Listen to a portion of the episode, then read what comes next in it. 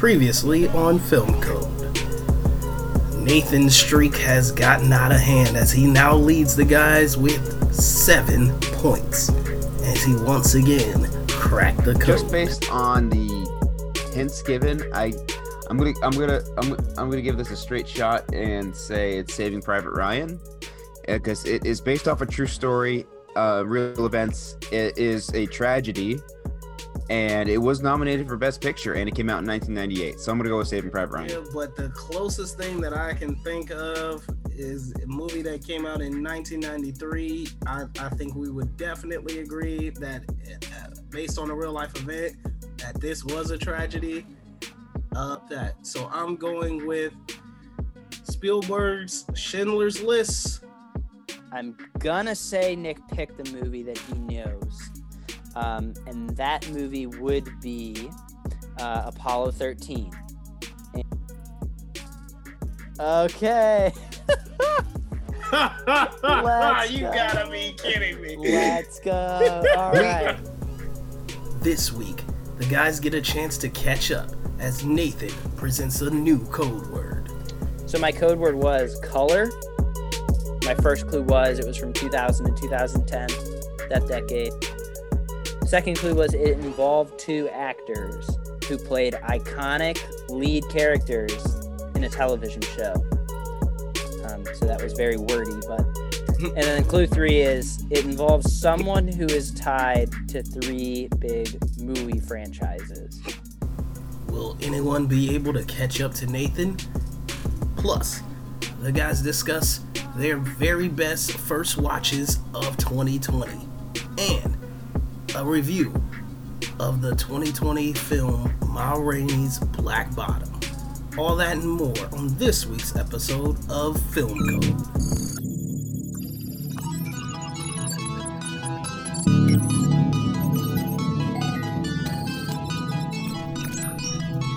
You are now Film Code.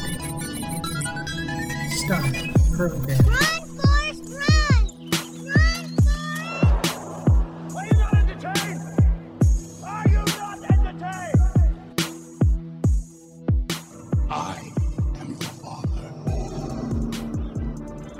Going on, everybody? Welcome to Film Code. My name is Phoenix Clouden, and I am joined with three awesome co-hosts today. First off, we got to welcome back the CEO of Hallmark Christmas Movies, and I really hope he gives us an update. Mr. Nick Spain. Nick, how are you, sir? Doing well. Um, super excited to be back after I was absent last week. So happy to be talking movies. Just like with Mank, uh, none of us really know what each other's thoughts on this movie are. So it should be very interesting to hear. Hopefully, we all don't hate it. All right. And where are you with the Hallmark Christmas movies? Uh, I am 15 out of 40. Loving it. All right. And of course, joined by the CEO of Hot Takes himself, Mr. Nathan Pig. Nathan, how are you, sir?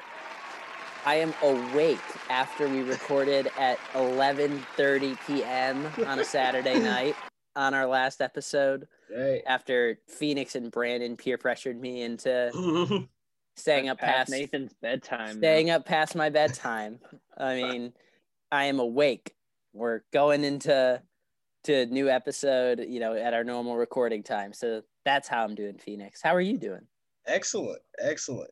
And we are joined this week by our favorite guest, rejoining us again. Welcome back, KJ. KJ, how the hell are you, man? I'm doing well. Appreciate y'all allowing me to come back. Uh, it's always a great time to be here speaking great movies with you all. Um, really interested in hearing what everybody has to say. As Nick stated, nobody really knows um, what everybody thinks about this movie, so I'm I'm very interested for this discussion. This this discussion. Absolutely. And you're right. I don't know what anybody thinks. So let's let's kick it off. So We sh- yeah, we should uh, like randomize it to see who goes first. Non non spoilers first. non spoilers. Yeah. Absolutely. So we are discussing this week the brand new movie that dropped on Netflix on Friday. Uh Ma Rainey's Black Bottom. A one, a two, a you know what to do. It's be an empty world without the blues. I try to take that emptiness and fill it up with something.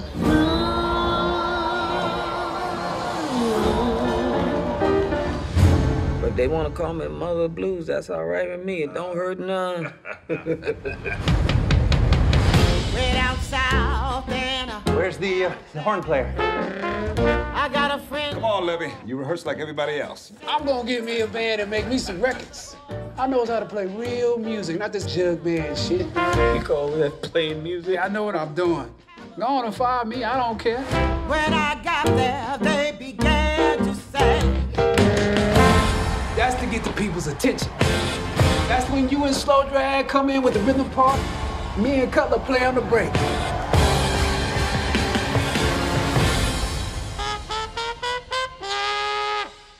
Levee, the sooner you understand it ain't what you say, it's what Ma said to count.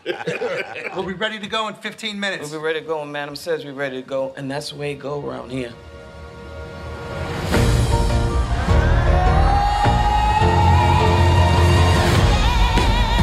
These records are gonna be hits. Every colored man in the world got to do his part. I'm gonna tell the white man just what he can do. They don't care nothing about me.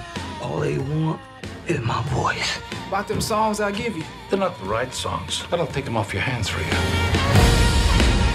I got my time coming to me. You don't know nothing about what kind of blood I got, what kind of heart I got beat here. Come on. Come on!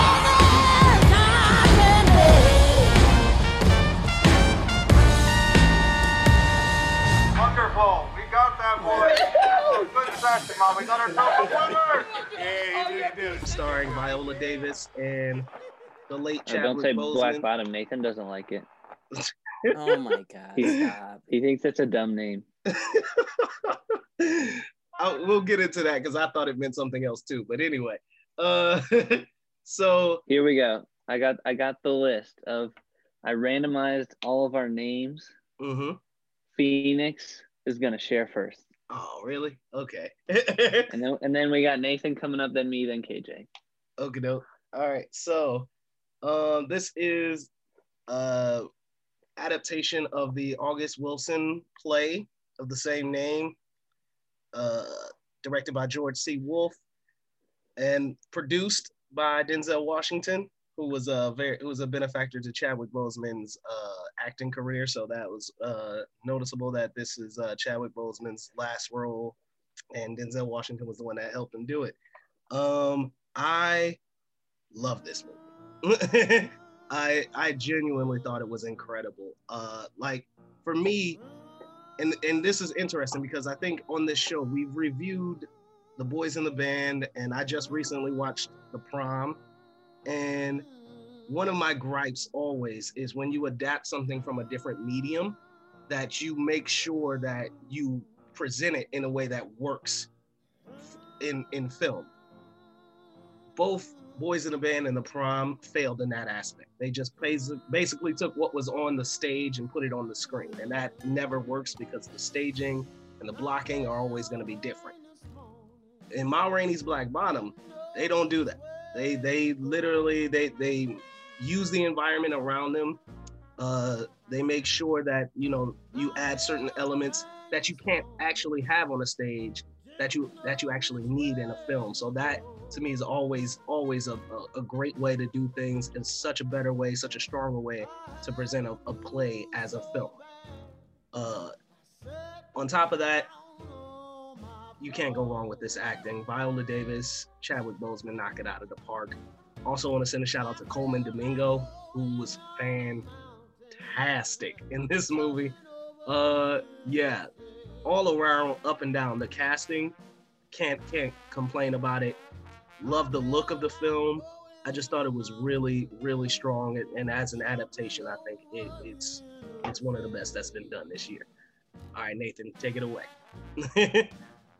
Yeah, so non spoilers, of course. Um, I'm to echo what you said about the performances. You know, we had high expectations coming in for Chadwick and for Viola Davis, and both absolutely steal the show.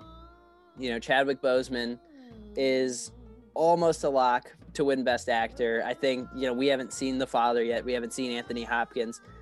But I think with you take Chadwick's performance, obviously having not seeing Anthony Hopkins yet, most likely is going to be stronger. And then when you consider how he was doing this performance with everything he was battling with his cancer, I'm not saying they should give it to him because he's not with us anymore, but because he was acting while he was on treatment. That's just so incredible and so special. So, um, nonetheless, Chadwick's just such a talent in general. But to to be doing this specific performance while he was battling all that is incredible. Is not even the right word for it. It's something so much more than that, and he really is an absolute standout in this.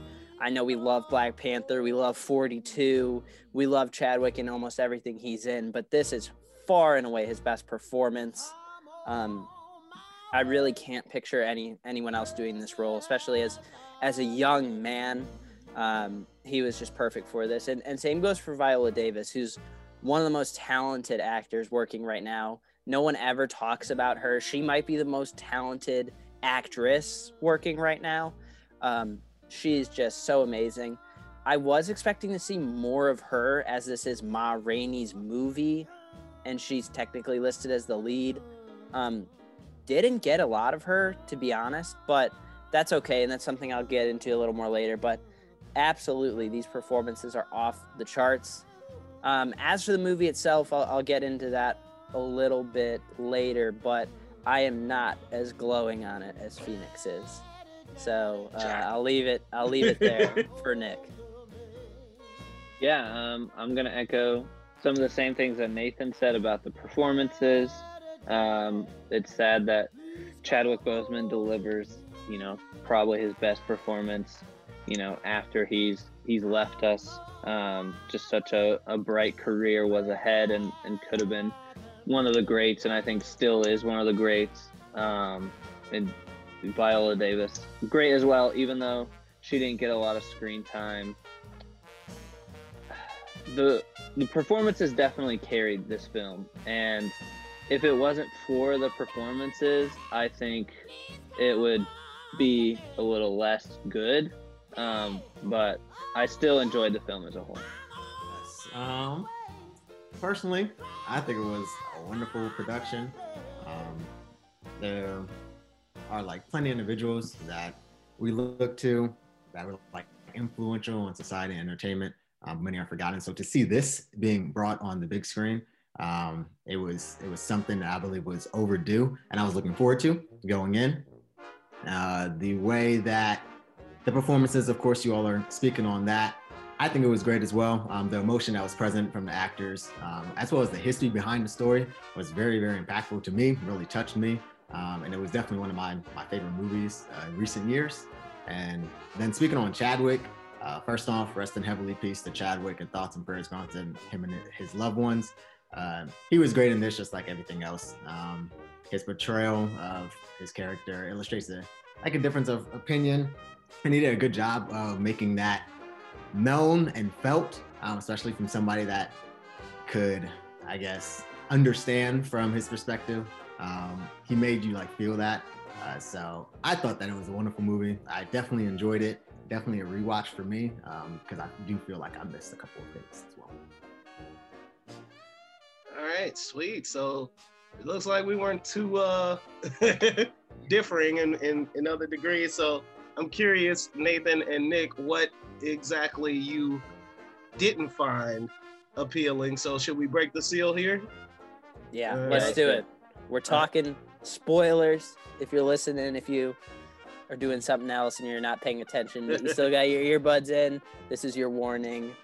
Um, let's let's get into it. So, Nick said took the words right out of my mouth where I think it was carried by its performances. And by God, I'm not saying it's a bad movie without Chadwick and Viola. That's not at all what I'm saying. I just think I expected much more. And I'm not trying to sit here and say my expectations dominate the experience or anything like that. But I do want to bring up a couple things. Um, Phoenix, I respectfully disagree with you when you say that um, you think it was translated well from a play to a screen. I, I just disagree. I think the outside shots of the building they were in did not look good. Um, it looked odd and bizarre. It almost felt like they were in a video game. Um, and then they really only had two places to shoot. Other than that, it's the band room downstairs, and then it was the main room they were recording in. And I just, I felt like this was a direct translation. Whether it is or not, I, I don't know. I, I did see that they added a couple of scenes and everything like that, but giant monologues and some of the dialogue just didn't work for me. It felt awkward. You could definitely tell if I showed this to someone and didn't tell them anything about it, they'd be able to tell it was a play. And I'm not saying that's a bad thing. It's just I've seen better adaptations from the play to the screen. Um, and and the next thing I'll touch on, I'll let Nick go be, before I do that.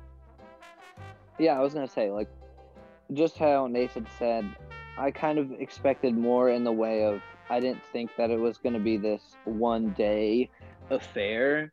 And while that's not bad, I still enjoyed the story that they told. Ma Rainey was this big, powerful, you know, singer before her time, before you know mainstream black, uh, you know, artists were huge.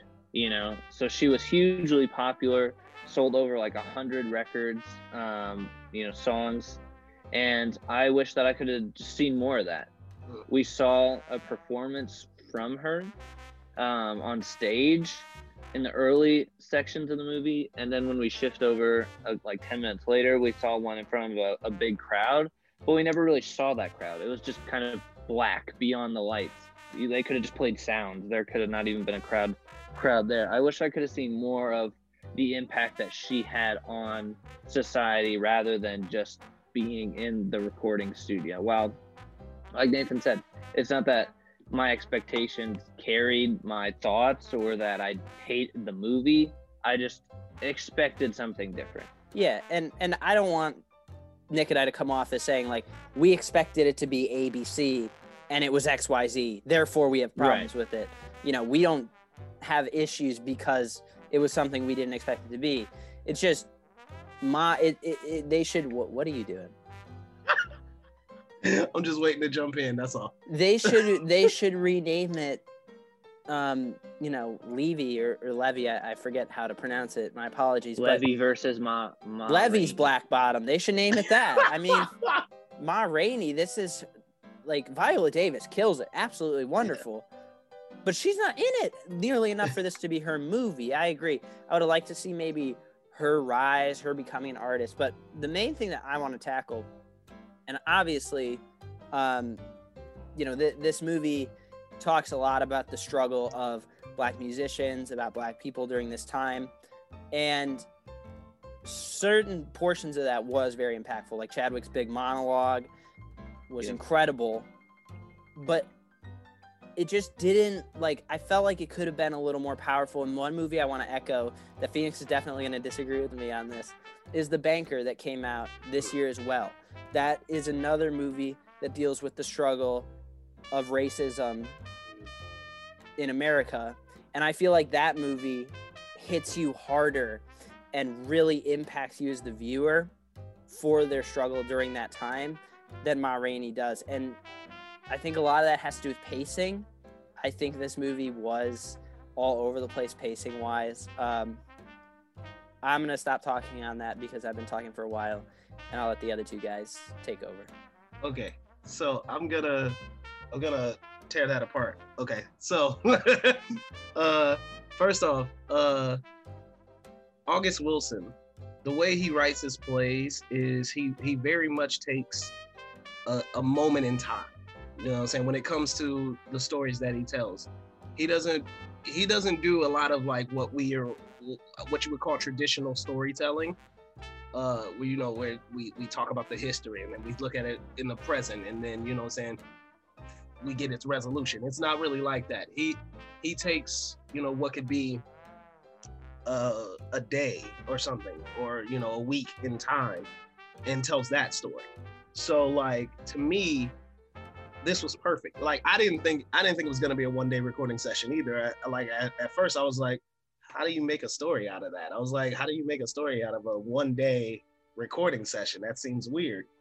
But once I think once we hit Chadwick's first monologue, I realized like, oh, okay, that's how we're doing it. It's it's very much in in that in that essence like a stage play where it's like we have these beats that we have to hit.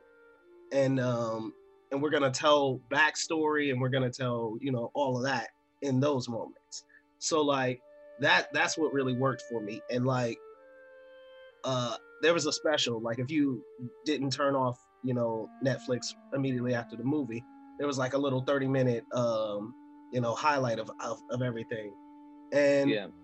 And it's interesting because I noticed that George Wolfe he, he he pointed out that in the original play it takes place in winter, and in the movie he wanted it to take place during the summer, and just the idea of changing that aspect and what that aspect brings to this to the movie, I think was very original and very unique because it's something about the hot sun raising people's tensions. You know what I'm saying? And that just you know creates an atmosphere that is already uncomfortable. They're in a city that they're really not comfortable in. They're more comfortable which is weird. They're more comfortable in the south than they are Yeah. you know what i'm saying in the north at that time. So like yeah just creating that tension i think that just translates so much better to screen. Um and you're right about Viola. She actually has like the third most screen time in the movie, uh, behind Chadwick and Colman Domingo. But I, I love I love it because each scene that she's in is magic. It's like it's one of those things where it's it's like I want more of it because it's so good. like that that's what it is. It's like she has great monologues. I love like when she says um they're gonna they're gonna treat me how I want to be treated, no matter how much it hurts them. Like that to me is like just the most standout moment because she basically shows us what it is that she's about in that moment. Is that you can't take advantage of. it. and those that's more of what I wanted than Yeah, I wanted more yeah. of Ma Rainey proving that she is valuable and that her band is valuable and that it's her way or the highway and we got many moments of that.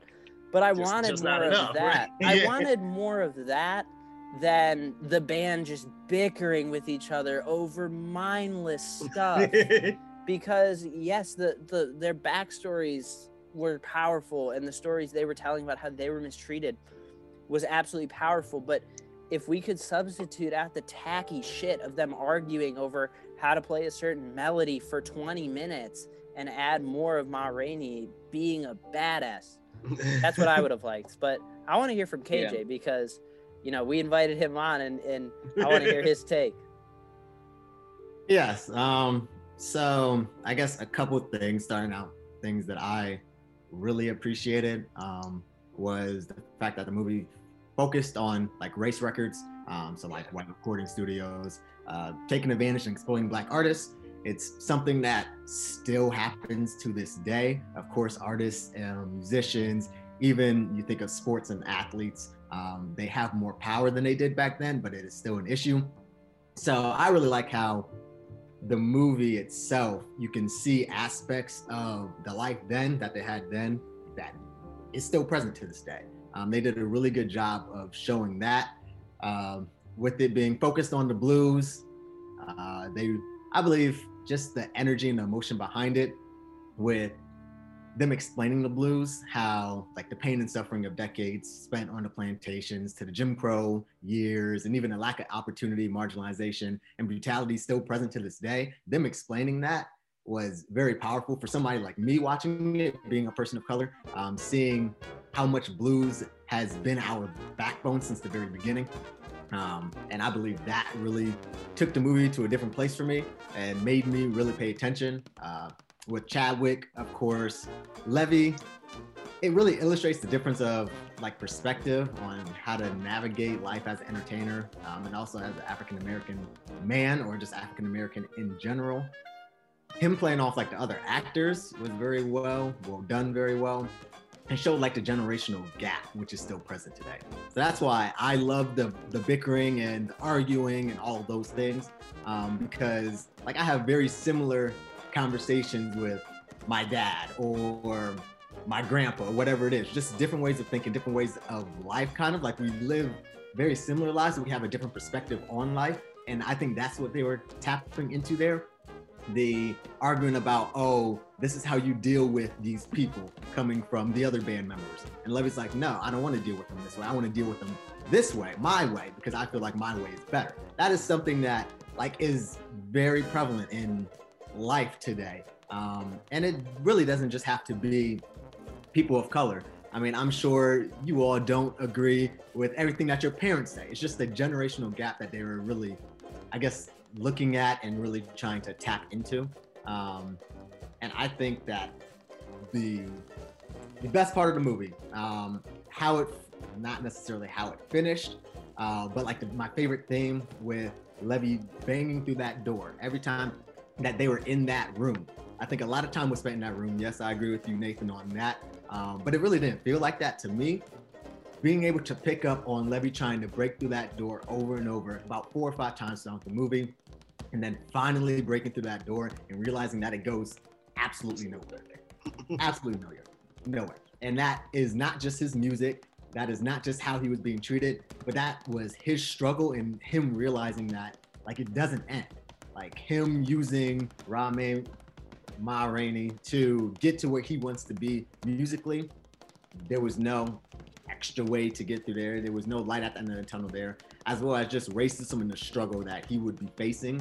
And he realizes that he probably should have been listening to everything that was being told to him beforehand. I just think that it all just came together in the end. Um, and that's what I really appreciated about it, even though a lot of time was spent in these three three places. Um, and even if Ma didn't get as much attention, I think that she, we knew what she was about. We knew that she was a strong, powerful black woman out of time. Like she was not supposed to be who she was then.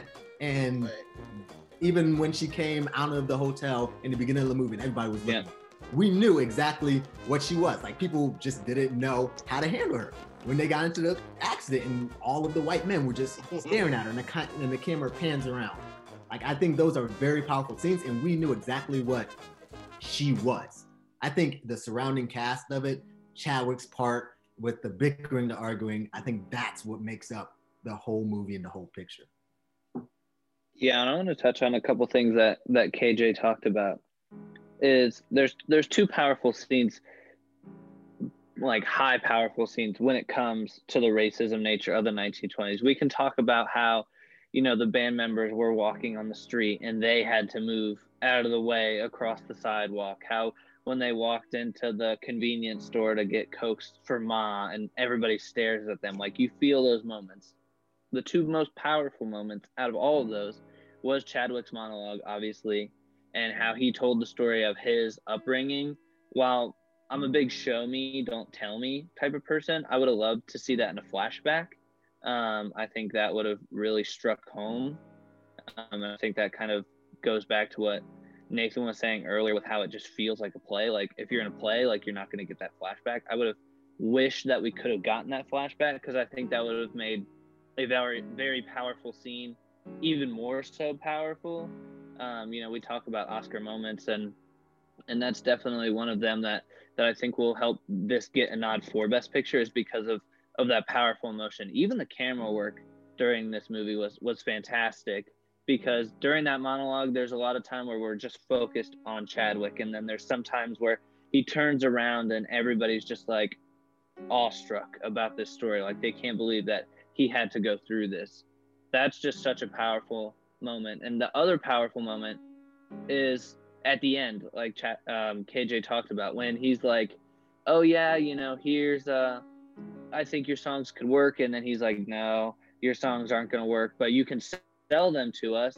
And then not only did he sell them to the the recording studio, but an all white band was playing those songs after he was told, "Oh yeah, they're not going to work out for you. We just, you know, you're not the right person. And I kind of got those feels when you are saying, oh, your songs aren't going to work out, but you can sell them to us. Like, why would you want to buy them if they're not going to work out? So I kind of got those vibes. But just the way that they presented that, like, at first you thought it was was Chadwick in the in the mic, but as soon as they moved up, you saw the the white singer and then the white instrument players and then the white everything. Like I think that was even such a more powerful moment because if we didn't get that, we would have just had to assume, you know, with with you know the whole monologue, it was kind of like reading a book. Like you just kind of had to picture it yourself.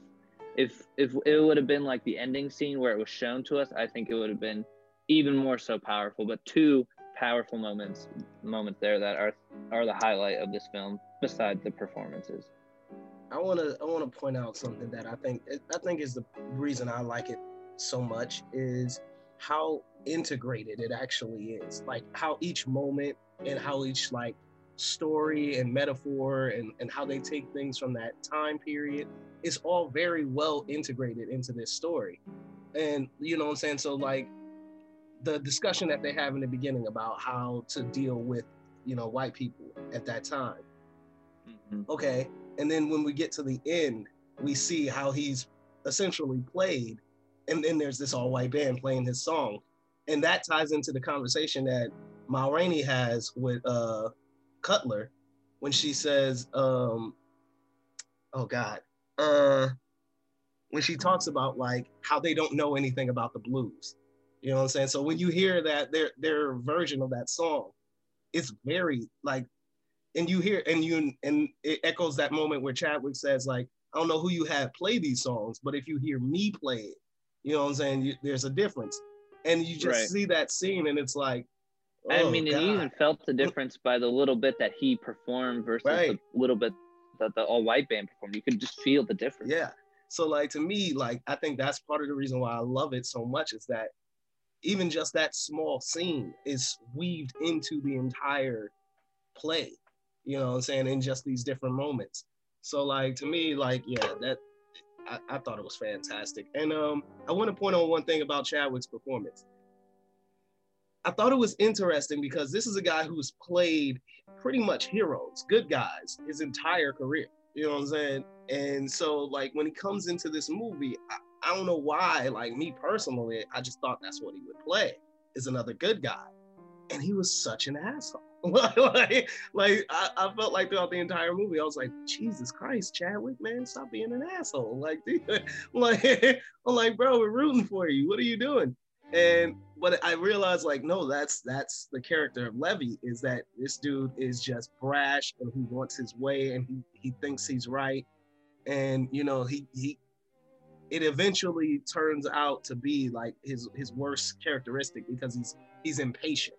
If he could just be more patient, you know what I'm saying, he would be okay. But like that impatience is what drives his motivation and ultimately demise pretty much because he just can't he can't get out of his own way so like and again i'll talk about in- integrating like just so many aspects of this film like okay the the first time we see chadwick right?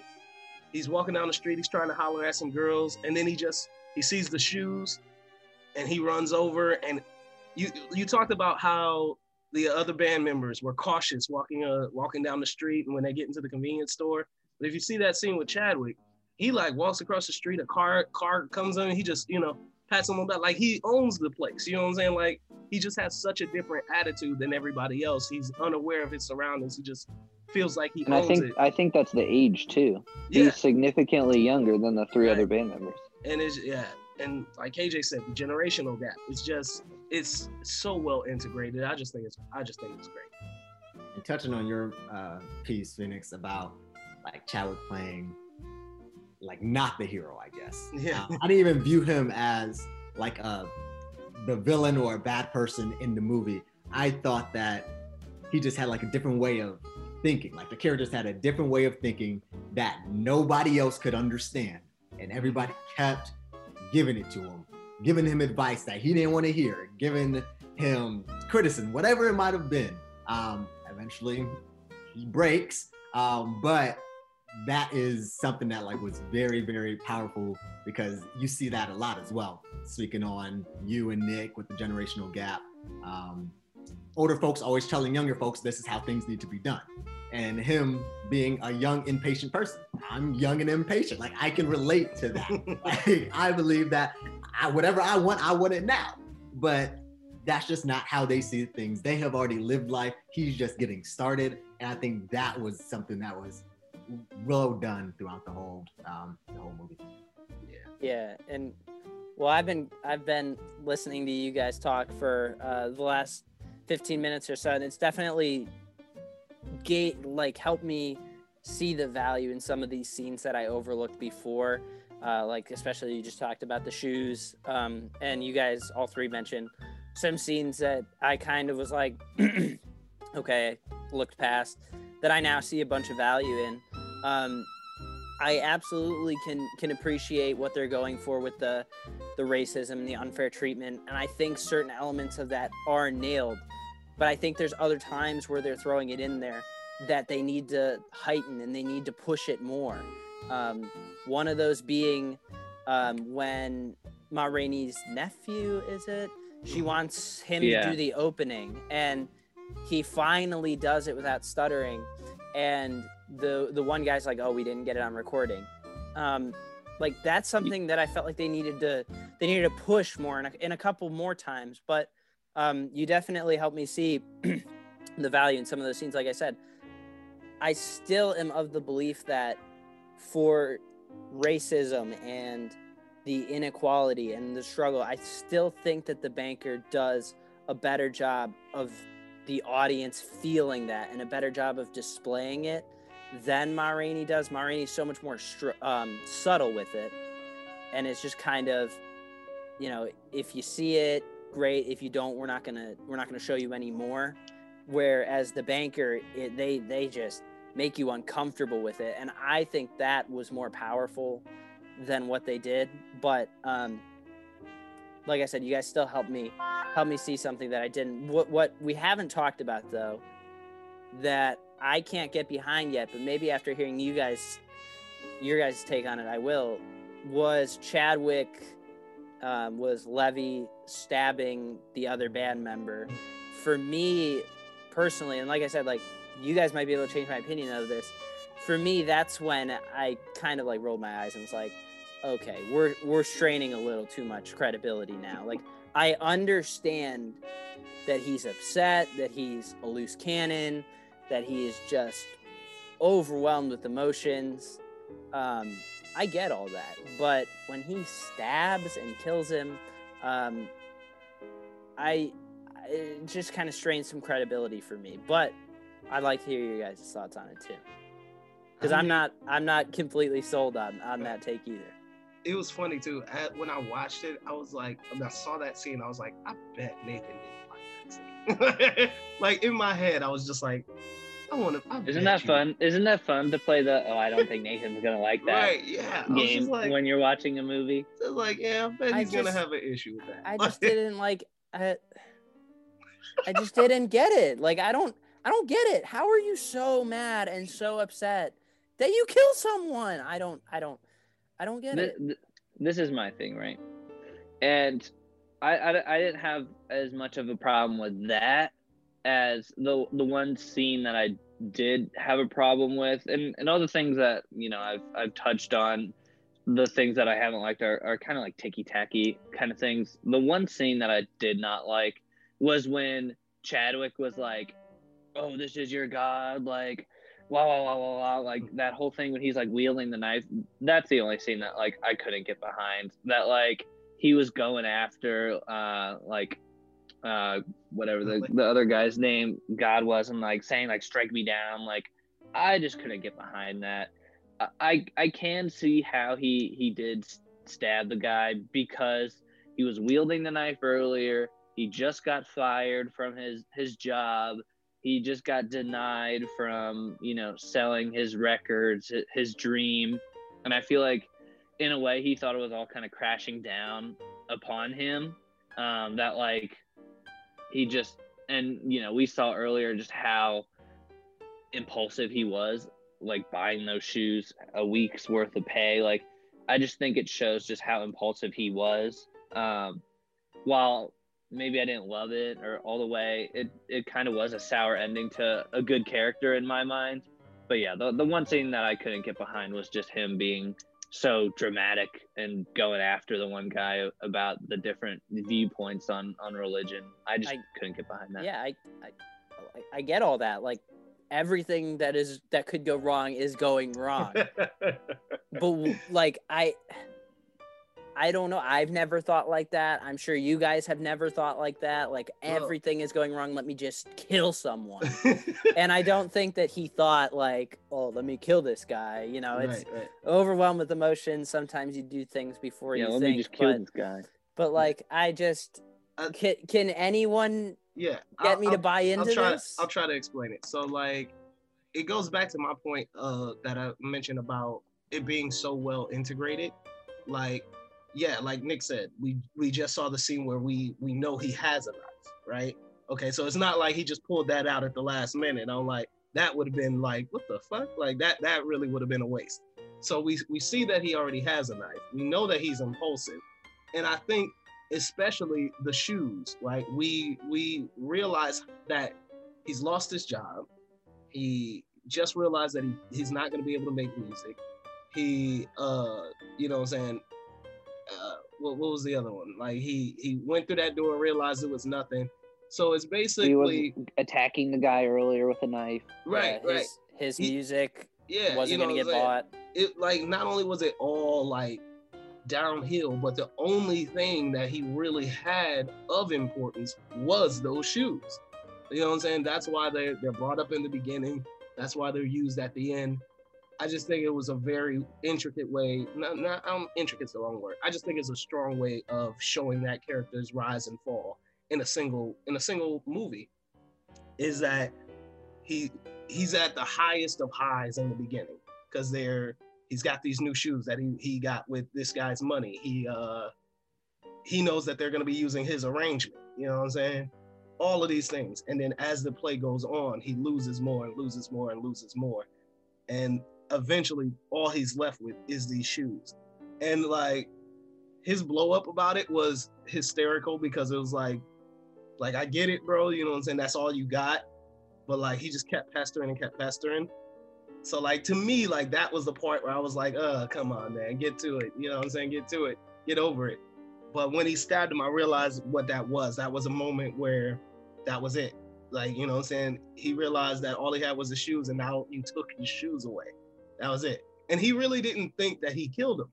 Because he was like, he's he felt like he felt like it was the equivalent of a punch, really. Like, like he just punched him and he would be okay. And then it, the sudden realization that, oh no, you killed this guy and it's over for you.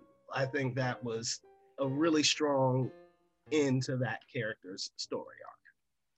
I don't know if that helped you realize it, but yeah. Yeah, It I, did. I agree with just about everything that Phoenix said. Just on Nick's point about the the religion scene. Um, personally, I actually like that scene. um, I I think that it was just a a good way of showing that people do lose faith. So with all that has happened, um, let's say, not saying most, but many African Americans are religious, are Christian, whatever it may be. Um, his mother was Christian. Saw his mom, you know, being assaulted and her crying out to their God at the time, as I assume. It was their God. Yeah, I'm sure that he was a believer because his mom was a believer. That's kind of how things happen. Little boy, you know what it is. Um, to see his mom being assaulted and crying out to this this God that didn't help as he saw, as he saw. That was his struggle with it. And to see that these individuals who are constantly telling him what to do, how to do it, and why to do it, and seeing that they believe in the same God that did not help his mother while she was being assaulted, that was his breaking point. That was his tipping point. So I think it was less about the knife waving and all of that. Like, yes, kind of extreme. I don't think that it was. I was gonna say, was, I, I get what you're saying. Like, I, that I was- definitely agree with what you're saying. I that just was think it probably was, extra. it was here. Yeah. And yeah, it was probably extra here, with it the knife but I think that ties into Phoenix's point where we already know that he has this knife. I think they might have had to throw that in for these scenes to connect to see that he was unstable. There were a lot of things that were unstable with him. Um, I think it was first shown when he was waving the knife about the religion. Yeah, and I just want to tie like one thing um, back to my original thought about how it kind of seemed like a play. The old kind of thought about the theater is that there's two types of of theater. There's tragedy, and then there's comedy. I think him stabbing the band member at the end was totally like, oh, this has to end in a tragedy. Let's let's you know off this guy. Let's uh let's make this character have a real big downfall. Have that the tragedy and and call it a day. I don't I don't know how you could have made it into a comedy from where it was, but okay. right right but it, it was kind of like we have to make this a tragedy here let's just I mean, ruin this character's life Talk about six black people in 1920s America. I'm pretty sure it was gonna be a tragedy no matter I what. don't think that's I don't think that's what he's saying. no i'm saying that like they decided that this was gonna be a tragedy obviously and they were like oh we have to like end it in a real tragedy like ah, okay. yeah i'm not saying that like oh like, this could be a comedy i'm more saying that like they this is this was a tragedy and they were like okay this is a tragedy let's end it in a tragedy so that's more what i'm saying Word. Now I remember Nathan had a point. Oh, i thought Nathan. No, no, Um, no, no. Please go ahead. I you made a point about um the racism not being like in your face. I haven't seen The Banker, I believe, is the movie Mm-hmm. that you're talking about. Yeah. I'm definitely gonna watch because now I'm interested. Uh, so Get on it, just Added a movie. Just added a movie to my list. Um, but I believe that the racism being subtle is what works for this movie because a lot of racism was of course like in your face then but a lot of things were done behind the scenes a lot of things were subtle a lot of things are still subtle to this day so i think that's where a lot of people could like relate to that and really understand and appreciate the movie for that um because a lot of times like in movies it has to be in your face or you don't really see it uh, for most people. So i think like taking like a real deep dive and seeing like all the little things of course nick pointed out the when they were walking and they had to move into the street to pass the group of white guys. Yeah. Like things like that still happen to this day but they happened back then and those are like little subtle things instead of like oh get off the sidewalk whatever they're gonna call them at that point in time so i think like all of those little things work um like when he wasn't gonna pay uh ma and her nephew i believe um and sh- he was gonna take it out of her money and then he needed those papers signed so like little things like that that you really don't know at face value. It's all like the little underlying things um, that really make up a person as a whole and make up racism as a whole. So I think touching on that was was very important. And yeah and and i think they did well and go ahead Nick. Well, I want I want to clarify, right? Like it's it's not like I need you to absolutely shove it in my face for me to see the picture Spike Lee style. Um, you know. um, no, it's just I don't I don't need it to be shoved in my face for me to understand it. You know, obviously we are all big movie lovers. I can pick up on the subtlety of things. With let me just clarify here, like, um, and it's not that because it's subtle I dislike it or anything like that. What what I'm trying to say is that with the banker, when you see it, Phoenix and Nick have seen it. I'm not gonna say it, spoil anything about it. It's just when those moments happen, they let you sit on it. They show you, they give you a couple seconds to breathe on it. They let it linger. And they show characters' reactions. They show, you know, they don't cut away immediately after something like that happens. And I just think that is more impactful for me as an audience member. It could be different for you, it could be different for Nick. Just for, for my personal viewing, I just think something racist happens, something happens that is unfair, and they let it linger. They let it sit there for a minute. I just, instead of just cutting away, and if you missed it, you missed it. I, I just think that that impacted me more as an audience member than what they did in Ma Rainey, and that's not trying to discredit what they did or anything like that. Um, and I get, I totally get what you're saying about a lot of it was subtle, I just wanted to clarify that. Oh yeah, And I, I'll- I I'll- understand. yeah, I also want to point out something that really kind of shocked me was this movie's only like an hour Yeah. and 30 minutes long. Like I was like, this is a stage play adaptation, bro. I'm I was wait, I was geared up for like two and a half hours. Like that's really where I thought this was gonna go. And to see that it's 93 minutes, like mwah, yes, like like like yes. I mean, not yeah, just I think like I think if this would have been 30 more minutes, I think it would have been it would have it would have been a drag. Yeah, Yeah. it would have been. Um, so there's a couple things I, I, I do want to have um, last word on this if you guys don't mind because there is something cool that I want to talk. No, no, there's something cool I want to talk about. So if anybody's got anything else to say, uh, go ahead. I'm good. Go for it. Okay, so the one thing I want to talk about, I don't know if any of you guys knew this, but um, August Wilson wrote 10 plays. One of them uh, was Fences that came out a few Yeah. years ago. Also stars Viola Davis and Denzel Washington. That's one of Wilson's plays. This is as well. Um, and Denzel is going to be assisting in the production of all eight of the rest of them. So he will be involved in all 10 at the end of the day. Um, and there was a great interview that I watched last week on CBS Sunday morning with my dad about um, they sat down with Denzel and they asked like, is this your legacy to to write all these August Wilson plays for the screen?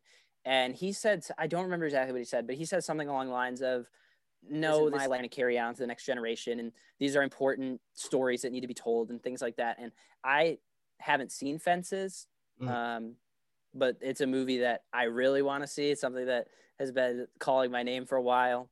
Um, I just think it's really cool that such an iconic, high stature, lovable actor like Denzel says, Let me stop acting. Let me get behind the camera and take on all these these stories and adapt them to the screen. So, I mean, Ma Rainey is just the second of eight more to come uh, with Denzel behind the camera. So, I just thought that was really cool. You should. He's got to direct some. Yeah, no, yeah, that would be sweet. All right, so we got to move on. So let's do final ratings, guys. KJ, why don't you kick us off? Um, I am going to go with four and a half.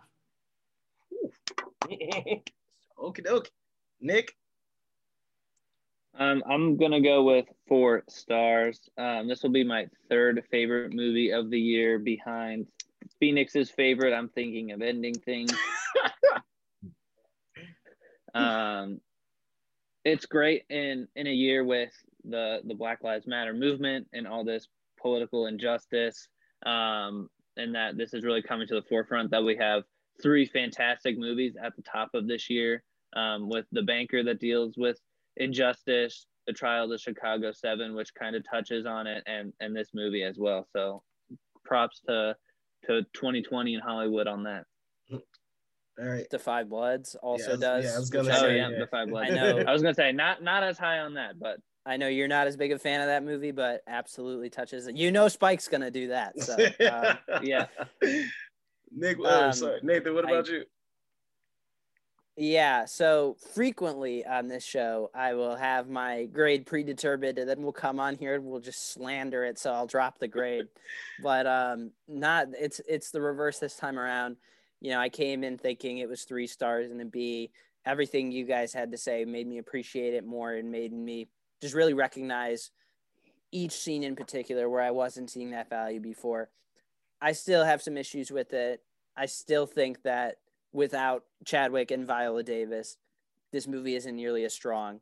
Um, but right now, it's a three and a half for me, and that's a B plus. Still a very respectable score, um, and absolutely should be nominated for Best Picture and everything like that. So, um, then we'll probably sweep the Best Actor slash Actress category. yeah, I, Yeah. I don't I don't see anyone taking it away from from Viola Davis for sure.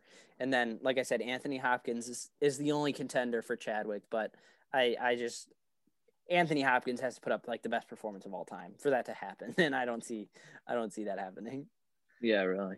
Um, but So KJ went four and a half. Nick went four. I went three and a half. Phoenix. Let's. Okay. Um. You know what? I think. I think I'm gonna have to ride that four and a half with KJ. Uh, Sure. yeah, I'm like, this was. I think part of the reason why I love it so much is that 93 minute runtime. Like, this is a movie I could literally rewatch right now just because of its length and just how integrated the story is.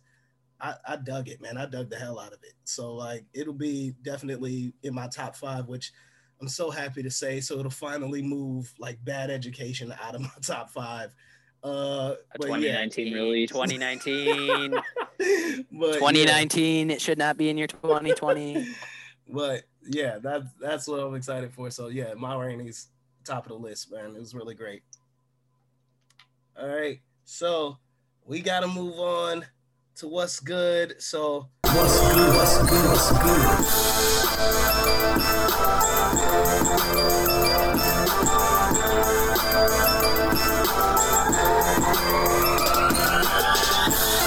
What's good? What's good? What's good?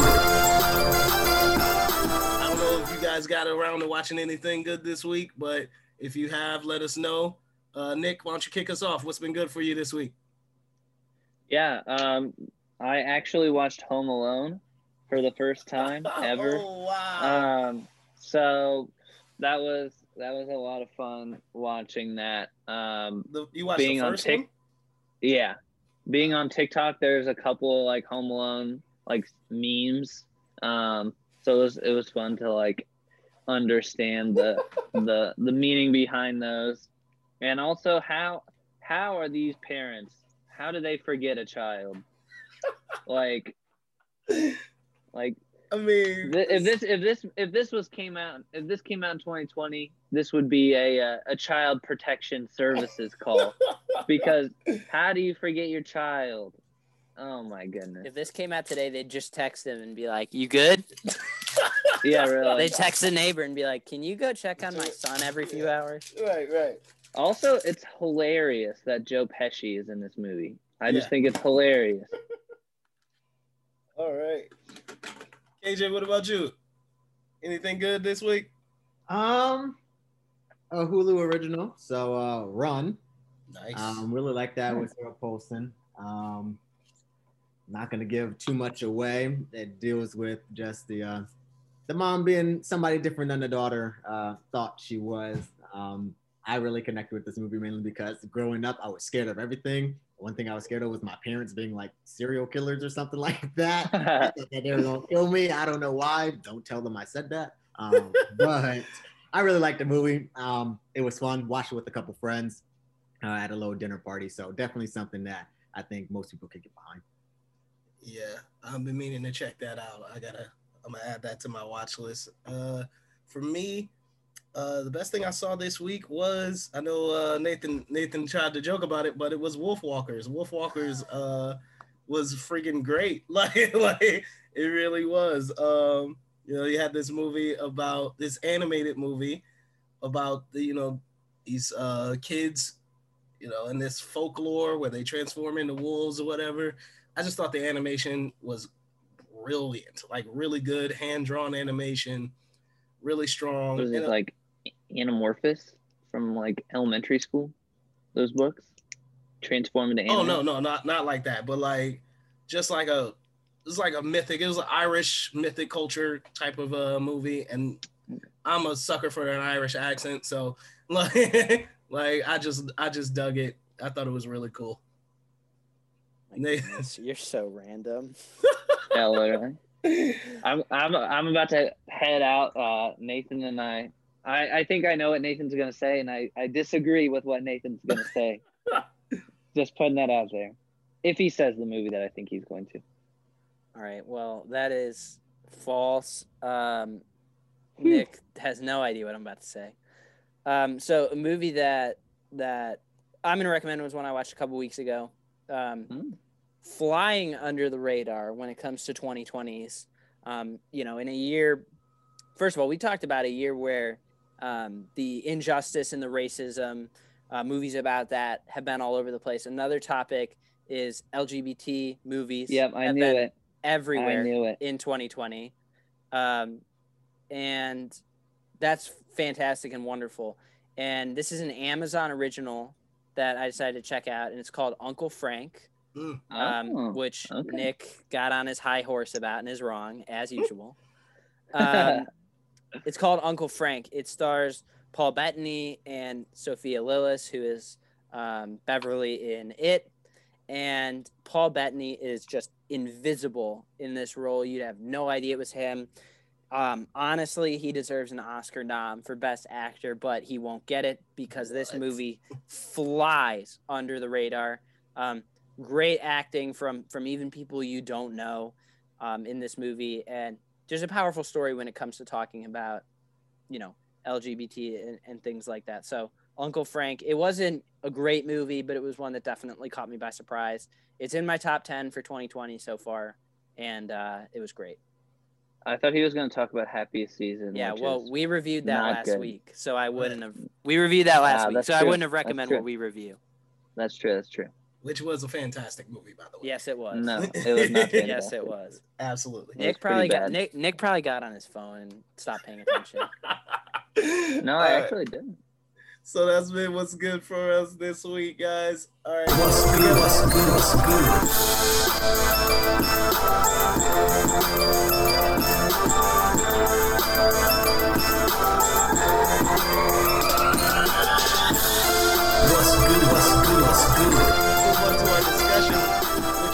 got a little bit into there. We're talking uh, best first watches that we've seen this year.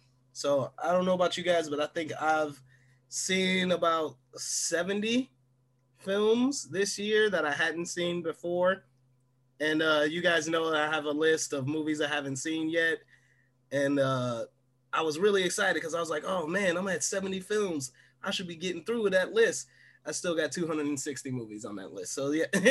Holy shit. Yeah, it's gonna be a minute before I get to that. But otherwise, I'm really happy with the 70 that I've seen. So, uh, Nathan, why don't you start? What's been some of your best first watches of the year?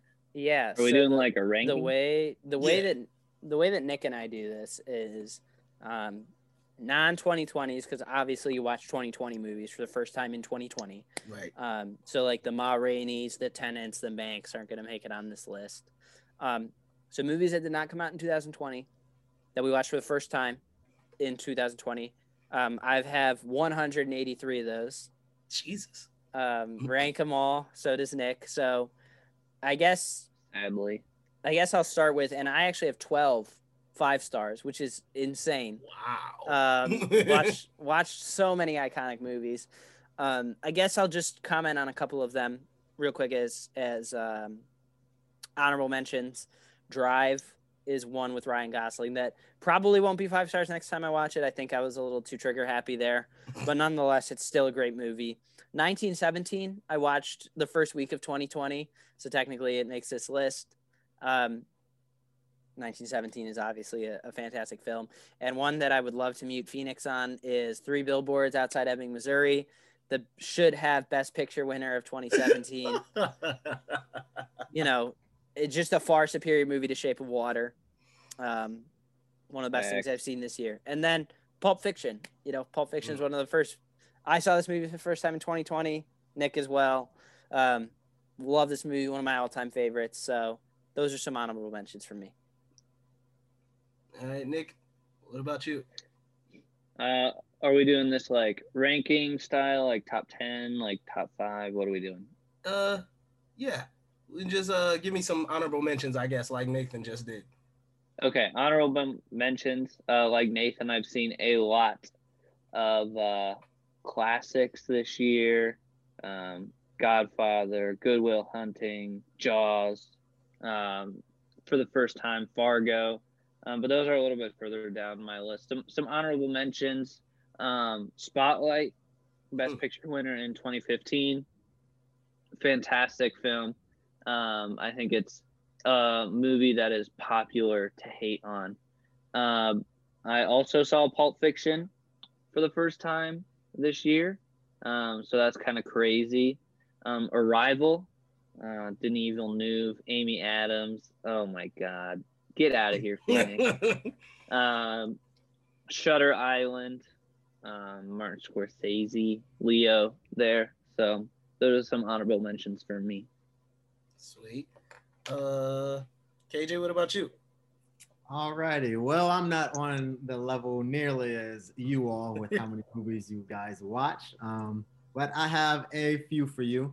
Uh, so Silver Lining Playbook. Um, really like that movie. it was a lot better than I thought. One of my uh, women friends, we made a little bet, and she won the bet, so I had to watch the movie. Um, I'm happy I lost the bet because it was actually pretty good. Um, as well as Dolemite is my name. Um, Yes. I honestly think that that might be probably top three for me this year um, that I've seen so far. Um, and then finally, I guess I will throw Star Wars in there. Um, last time I was on this show, talked about Star Wars. I haven't watched any more since then.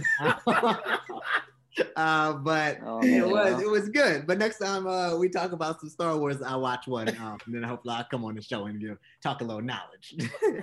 but I'll throw Star Wars in there from to round out my top three. Oh wow, that's great. Hey, you know what, KJ? I still haven't seen any more either. So you know, we're in that same boat. Wow, you One you guys same. are farces. oh my goodness. Wait, what did I miss? What? Don't tell him. He's gonna be upset. Don't tell him. What? What did I No. miss? Move on to No. the next segment. Move on. No, no, no, no. I, I'll hit Move it. on, move on. I'll hit it when the episode drops in two weeks. So you might as well tell me now. I told you I was gonna. I like uh, Star Wars. It was actually my top three, so you should be happy about that. I just Good. haven't seen anymore. Um, Okay. I, I haven't looked at anything Star Wars. since then. That's that's it. That's what we're laughing at. yeah, That's okay. All right. we're we're, That's we're fine, that's both fine. we're both in that same boat. You know We what saying? will we will peer pressure you two into loving Star Wars. I'm gonna, I'm gonna, I'm gonna get to Return of the Jedi sometime in the next ten years. I promise you. All My so You guys are like the only two people under the moon that have like not seen Star Wars. right. I just watched Harry Potter for the first time. Actually, take Star Wars out and throw all the Harry Potter movies in because There you go, KJ. There you go, KJ. You see, Harry all Potter was? Potter's lit. it's at. Harry Potter was lit. I was scared of the spider the third movie, but I got over it. It Harry cool. Potter's lit. Guess uh guess who has not seen all the Harry Potter movies, KJ? Oh, is it you? Well, No, it's not see- it's not me. Oh, who is it? not. Nick It's Phoenix. Phoenix. Phoenix. I expect nothing less. That's all right. this man this man Phoenix is out here watching Emily runs a marathon and is just like, ignoring all these iconic franchises. I'm We're just half late to the parties. I'm half expecting Phoenix to mention Emily runs a marathon in his best watches. well, it's Brittany. I keep telling you it's Brittany. I don't know why you keep getting Brittany and Emily mixed up, but okay. Because the movie's that irrelevant. That's why. All right. Phoenix is watching those like 500 people have logged it on Letterbox movies out here. Hey, some of those are really good. All right. So, like I said, I got to 70 uh, films uh, this year. A lot of them were really good, but a uh, few honorable mentions uh, that, that aren't exactly in my tops. But um, Fantastic Mr. Fox, which was incredible. Absolutely loved it. Thought it was great. Uh, Batman Begins, the first uh, film in the Nolan Batman trilogy. I actually really liked that movie, despite me hating Christian Bale as Batman. yeah, yeah, yeah, just keep Uh, going. uh, the first Borat movie I saw this year, I thought was drop dead hysterical. That's one of the funniest movies I think I've ever seen. Uh, and uh, Hereditary. I don't know if you guys have made a uh, chance to see that movie. Whoo, it'll mess you up. it'll mess you up for sure. That's a good one. Yeah, it's a it's a ooh we it's a messed up movie, but I I dug feel it. like I thought a- it was great. That's that- such like a cult classic. Hereditary.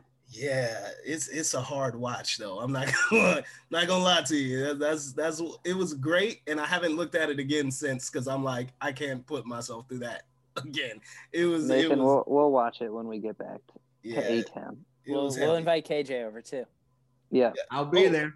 and also uh a quiet place which i finally saw this year uh which i dug i really dug that movie um I wish I'd seen it in theaters because I feel like the sound design would have would have really exploded uh, when I saw it, but I still dug it. Oh, well, thought it watching it on your phone wasn't good enough. Not not as good as not as good. 3 a.m. yeah, but I still loved it. So those are my honorable mentions. So I don't know how we're doing the top ten, top five, or how you guys want to do it, but Uh, I have eight. Like I have eight that I can I can talk quickly on. I, I can pretty much do whatever. I can start at five. I can start at three. It doesn't matter. go for it. Do All it. So, Run the gamut. um, like I said, 2020 has just been the year where done a ton of iconic movies. Um, so if I say something and you listening are like, "How have you not seen this?" I I, I get it. Thanks. Um, but number eight is The Hateful Eight. I am in the minority of thinking that The Hateful Eight is Tarantino's best movie. Um, just absolutely incredible. Yes. A lot of Yes, people, are. a lot of people get bored in the first 30 minutes and then stop watching. But um, incredible. if you're a mature viewer, you actually will enjoy it. I Um, think I think realistically, if you pick any movie in Tarantino's filmography as your favorite, you're correct. except Yeah. Death Proof. Except Or, for uh, Inglourious Jackie Brown. wrong. Then there's Fight Club. Um, you know, I absolutely love Fight Club. I know Nick despises it, but um, I'm I just think- I gave it four stars. I think Fight Club is brilliant. One of my favorites. Um, and then a movie I just watched in the last month or so is The Florida Project. Mm, Um, yes. talk about a movie that is not in your face at all. That is all about the subtleties. Um, if you are someone that that likes the movie to to tell you exactly what it's trying to say and to have direct answers, the Florida Project is not something you'll enjoy. But I loved everything about it, and um, it was it was fantastic. So those round out uh, six, seven, eight. I also had the Florida Project on mine. That's another first watch that I have. I have it, I have it a little further down, but it, it was great. I did enjoy it.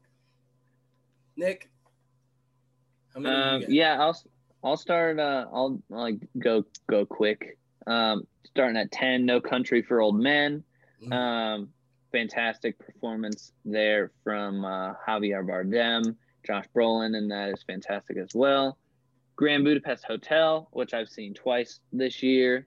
Um, Nathan and I actually started watching this like probably a year, six months back, and we like quit after the first 30 minutes, came back to it and loved it. Um, the humor just just hits home.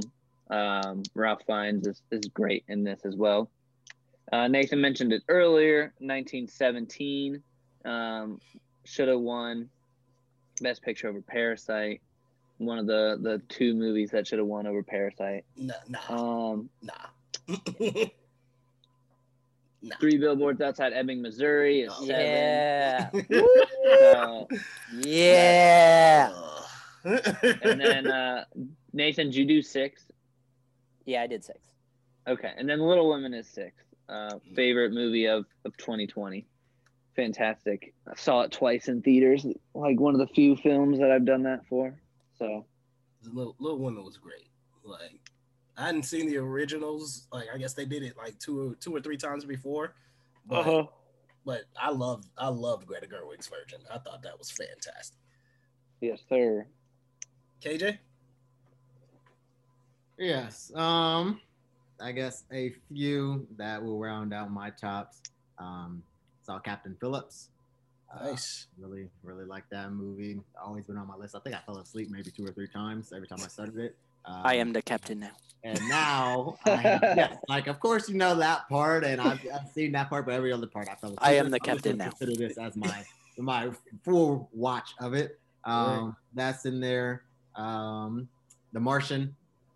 Really Yes. that that was a good one. Um, The Nice Guys, and then Ugh. Fantasy Island. I kind of like Fantasy Island. Fantasy Um, Island. Whoa. Fantasy Island That was- came out this year, KJ. What happened? I think it, I think it was last year. I think it was It was last 2019. Ye- I think you're Okay. the only person to ever say you liked it. Please, and, and share with us. No, no, stand by it. Let's hear it. so, I mean, like might be a okay. Let's see how we go. No, no, no. Don't let us. Don't let us No, pressure like- you. No, like it's not even a pressure part. It was not like a like or dislike. It was just I haven't seen a whole bunch of movies this year. Mhm. And this movie happened to be better than some of the other movies, mainly because I like some Like of the other movies we watched. Um, so, Like Birds of Prey. So this one wasn't the best, um, but it wasn't the worst either. So wow. This gonna Okay. stand by being in my top whatever. we I know we're not we're not including 2020s, but KJ did see Birds of Prey and New Mutants with Nick and I. So would hmm. those have made it? Should they be allowed? You said which ones? Birds of Prey hmm. and New Mutants. I think Birds. Nah. Of, well, no, I know. I know. New Mutants was supposed to come out like five years ago, Yeah. but yeah, they're both they're low. Yeah, both of them probably be towards towards the bottom. Yeah, I, I'd agree. Yeah. Yeah. I remember Birds of Prey. We were pissed. Oh, we Yeah, we we were so left. mad. we were heated. The three of We us so mad. almost walked out of the theater. oh my god. No, see, I don't. I don't walk into the out of theaters. That don't include me in that. I spend my hard-earned money on theater tickets. I was just there for the popcorn. Right. All right. So uh one of the ones that I finally got to see, which uh, is, is still one of my favorite movies, uh WALL-E, uh Pixar's WALL-E. Finally got to see it this year. Love, love, love that movie to pieces. I think it's fantastic. Also, it was, you mentioned it earlier, Jackie Brown. That's one of my favorite Tarantino Uh, movies. I love it. That sucks. Oh my god, this movie's so good, so so good, That and I love Pam. Grier. Uh, this one I, I didn't realize would be. I don't know if it's controversial here, but a lot of people is mixed on it. But I really loved Avatar. Uh, finally saw Avatar for the first time. I dug that movie. I, I thought it was cool. You know what I'm saying? It's a little long, but I, I, thought it was really cool. Um, and also finally got to see Short Term 12. That's a movie by uh Destin Daniel Cretton, stars like got an incredible cast, like before they were stars kind of cast. So it's got Brie Larson, Lakeith Stanfield, uh Rami Malek, John Kaitlyn Gallagher Dever. Jr., Kaitlyn Dever. Yeah, like so it's a really strong cast. Great, great movie. Really that's great. uh that's the same guy that directed Just Mercy. Yes. And we'll be directing a Marvel movie. I can't I want to say not Shang-Chi, but uh crap. No, I I, don't think it is Shang Chi. I don't know. I Maybe think it is. maybe. Anyways, I'm not sure. Yeah. anyways, um, all right. So hitting my top five, starting off It with is uh, indeed. oh, okay, yeah. Sweet. Hitting my top five. I'm starting off with a couple of my absolute favorite movies. Uh, Interstellar. Um, You know, I'm I'm a big believer in that best and different are best and favorites are very different. You know, I Interstellar is my fourth favorite movie ever, but it's fifth on my first watches this year because I just think there are movies better than it, even though I love it. Um, it's still five stars for me. I think the storytelling is just absolutely incredible. You get over that hurdle of the runtime because it is pretty long, and you just have a story with so much heart, and it's it's gorgeous. So Interstellar blew me away. Love it. Yeah, that's that's one of the most gorgeous looking films I think I've ever seen. Just it, the style of it is is it's incredible. I love that movie. Is it Nick, me now? yeah, Um, yeah, just to kind of ring in the, the same thing that Nathan said. Favorites and, and best film. Ooh, best films are are different. Um, so Call Me by Your Name is number five for me um, this year. Um, oh my God, Phoenix, get out of here, bro. Get out of here. Another film that should have won over Oh, Shape of Water. Yes. So Shape of Water is the least deserving Best Picture winner of all time, considering what it was running against. Argo. Argo. N- No, see, Argo wasn't even running against like heavy hitters. Shape of Water, sure, Argo's a worse movie than Shape of Water, but Shape of Water was running against some of some brilliant movies. Argo was running against like Moneyball, and that was it. yeah. Yeah, we got Call Me by Your Name. We got three billboards. What else we got? in Lady Bird, Get Out. Lady Get Bird, Out. Get Out. Yep. See, You're that's telling that's me that exactly what I'm won? saying. No, but Argo at least was going against some like awful movies. Just, Oh, just I'm, keep I'm going. saying you, you think it should have won Phoenix. That's what I'm saying. What Argo? Or, No. or Shape of Water? Shape of Water. You really think it Oh. should have won over Call Me by Your Name, three billboards, I think Get it, Out, I think Lady it Bird. definitely should not have won over over Get Out or Lady Bird. I feel like those two were better better movies with more standing than than Shape of Water. But I see why they didn't because those were both done by first time directors, and the Academy is always sort of hesitant when it comes to first time directors. So I see why they didn't pull the plug on those. But I think so. BS. I, like I definitely think it's better than Three Billboards and Call Me by Your Name. So I can see why it won, but I would have preferred. They had to appeal. They had to appeal to their alien audience. That's just That's the, right. The alien And once- audience would have once, been like every 20 years. Once every 20 years, they're like, all right, we got to get an alien up in here. The alien audience would have been pissed if Shape of Water didn't win. Yeah, they would. The the alien audience came down and said, if you don't not if you don't give Shape of Water the Best Picture award, we will attack. Hey, hey. So the Academy just saved us. That's all. That's all they did. Great job, Academy. KJ, what about Yeah. you? Alrighty, so are we doing our favorite movie? Where are we at now? We're at, Top five. we're Whatever at you got. Top five. Okay. um, let's go with really like us. Um, that was one that I saw with my mother. Um, I don't know. It's just like creepy. It's a weird film to see with your mom, but okay. Yeah, I don't know. You know, she she was about Is that it. is that where the like the serial killer stuff came in? no, that, that happened prior to this. Uh, oh, okay, okay. yeah, but us was good. Um, some other things I saw for the first time, well, something that I haven't seen for the first time was 12 Years a Slave. Um, went back to that Mm. one. I was kind of young, Sure. so I guess I could consider it like my first time because I really didn't like pay too much attention. Um, so that was a good one. John Wick, probably one of my favorites now. Um, really like John Wick. Went through all of those. Um, something that I wasn't expecting. Booksmart was interesting. Yes. Um, Yes.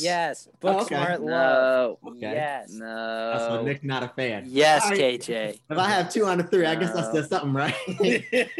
Yes. No. um, and I finally made it around to the social network. Um, Yes. Yes, sir, KJ. Oh, okay. So I'm like, shoot, The- I'm doing pretty well today. Uh, The- if if if film code as a whole supports one movie, Yeah. it is it is the social network. Okay. Yes. Like if there was a movie, a single movie that defined film code, it's the social network. We talk Yeah. about it. We talk about it every every show when it it's not even remotely brought up. We'd be talking about Stacy runs a marathon and it gets brought up. oh, goodness. This if there's a single movie that defines film code, it's the social network. So you just you you Yeah. just hit all the right notes today. Okay, well, look at that. Maybe I'll be back one day now. right, Look. right. Yeah, even though you haven't seen. Star Wars, we'll let you back. right. oh man. All right. So one of the other ones that I, I definitely uh, loved this year that finally got to see for the first time was Y Tu Mamá También uh, with uh God, why do I keep blanking on his name? Uh, Alfonso Cuarón. Alfonso Cuarón. Yes, Alfonso Cuarón's one of his earliest films. Hey, you know what he directed? Harry Potter and the Prisoner of Azkaban. and Roma. yeah i've seen roma roma was fantastic but yeah this was like i think one of his like either first or second films that he did i just love this i love this movie like just the atmosphere the vibe of it i think it's fantastic also a movie that like film twitter told me about that. I was like okay film twitter like don't lie to me. Don't set me up for failure. Uh, but i actually loved it. It's uh sing street. Uh it's this movie coming out of dublin ireland. You like i said you know me. That irish accent okay? It does it for me. I love this movie. It's a musical so you know again you got me. I love musicals.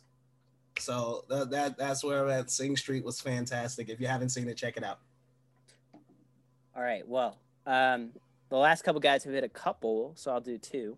Uh, well, number four for me is The Departed, one of my favorite movies of all time. I think this is Marty Scorsese at his best. It won Best Picture, so clearly some folks agree. Um, just fantastic, just fantastic. Jack Nicholson is is amazing in this role, and so is everyone involved. This script is is one of the best scripts I've ever seen. Um, but right now, we're, we're moving into my top three, and this is a different beast. um, the gap, I think Departed is is just incredible, but the gap between Departed and what I'm about to say is is immense. Uh, so this top three is kind of in a world of their own. Um, number three is Whiplash. Yes. I would say if there is a second movie that's not the social network that defines this show, it's probably Whiplash. Um, you know, what what is there to say that hasn't been said on the show already about this film? J.K. Simmons delivers one of the best performances of all time. Um, talk about a screenplay that that does it in less than two hours. Riveting, absolutely riveting, and taking a subject of competitive jazz drumming that sounds boring. I was a band kid, and this sounds boring to me. So, how does it feel to the general audiences? Man, absolutely riveting. So, Whiplash is is the third best thing I've seen. Absolutely. Yeah, I was gonna say I'll I'll talk about a couple. Uh, Nathan touched on Whiplash. That's my number four. Um, you know, Call Me by Your Name is one of my favorite movies. Phoenix. Um, say but I just think I just think Whiplash as a movie is better.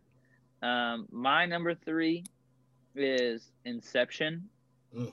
Um, fantastic film. I actually have seen this three times this year. Um, seeing it in the theaters is a totally different beast um, from seeing it in, you know, in your home. Christopher Nolan's best. Um, this is his last, you know, good movie before he starts down his uh, his rabbit hole of large scale movies that have no story. That That's not So- true. Interstellar comes after this. ah, then I'll stick to my guns. Yikes. All right, Uh, well, who's next? KJ. Um, oh, what are we? Top three. Um, y'all got me trying to sift through my memory. Um, I Gotta will get, probably gotta have- get your letterbox account, bro. Makes it so much easier. Yeah, nah, I might have to get on that. Um, I think Interstellar will probably be reach my top three. Um, I like. I don't know. This might sound weird, but I kind of like being like confused. Um, I like having to find like a whole bunch of clues and like not really understand what's going on. Kind of like Tenet when it came out. Um, like just being in that state of mind. Uh, so that will probably be there for me. Absolutely. Yes. We love it. Interste- Interstellar's an incredible film. Uh, so uh, at my top two, I'm, I'm gonna do uh my second movie, which you guys heard have, have heard me talk about a few times on here. Uh, is a movie. This is the oldest movie on my list. Uh, it's also the movie I was number one for the longest time because I just loved it so so much, and that is and the Sound of Music. 1926.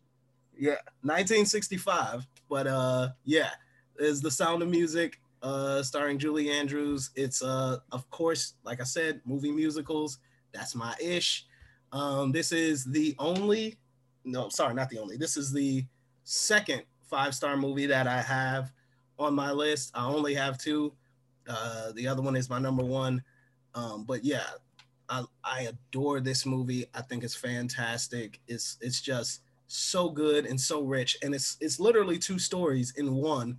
You have the story that you you know you know it's this uh, singer nun who becomes uh, midwife to this family, and she ends up falling in love with the dad, and that's a great story. And then the second part is about their escape from Austria due to uh, Hitler's reign in uh, Germany. So like it's two completely different stories, and at the same time they work so well together.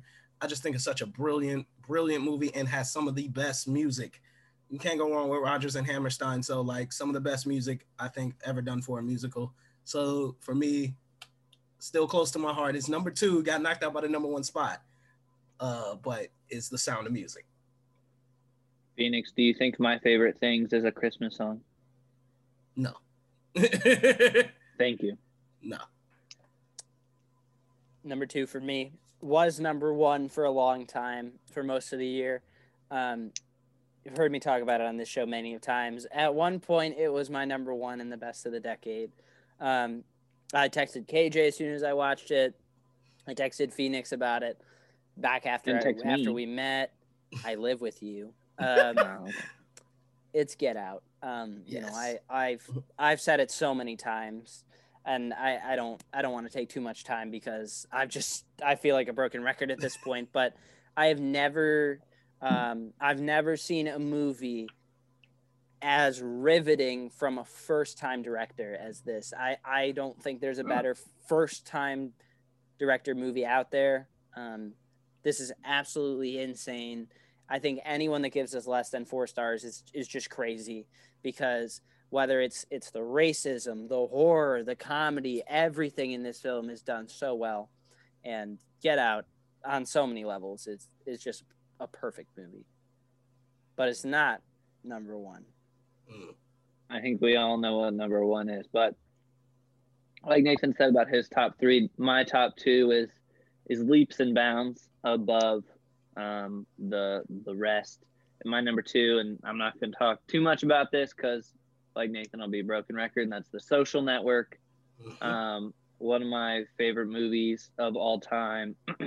um, this movie's just amazing, amazing. Um, and that's all I'll say because we talk about this movie every single episode. Yeah, we we've done. Speaking of the last two, we did rev- a whole episode review on Get Out. We did a whole episode review on the Social Network. Nick mentioned Inception. We did that. So a lot of the movies that we're hitting, we did full reviews on. So uh, if you're if you're a big fan of Inception, of Get Out, of the Social Network, we we did full reviews on those movies. So check them out. However you listen to this, you can find those. Just wanted to to plug that real quick. My number two would be Moonlight. Um, Yes. That is that is one of those movies that um I don't know, like I just can't really explain. There isn't like a uh, you can't do it justice, um, in my opinion. It's just one of those movies that you have to see if you haven't seen it, um, and you'll be better off for seeing it. Yes.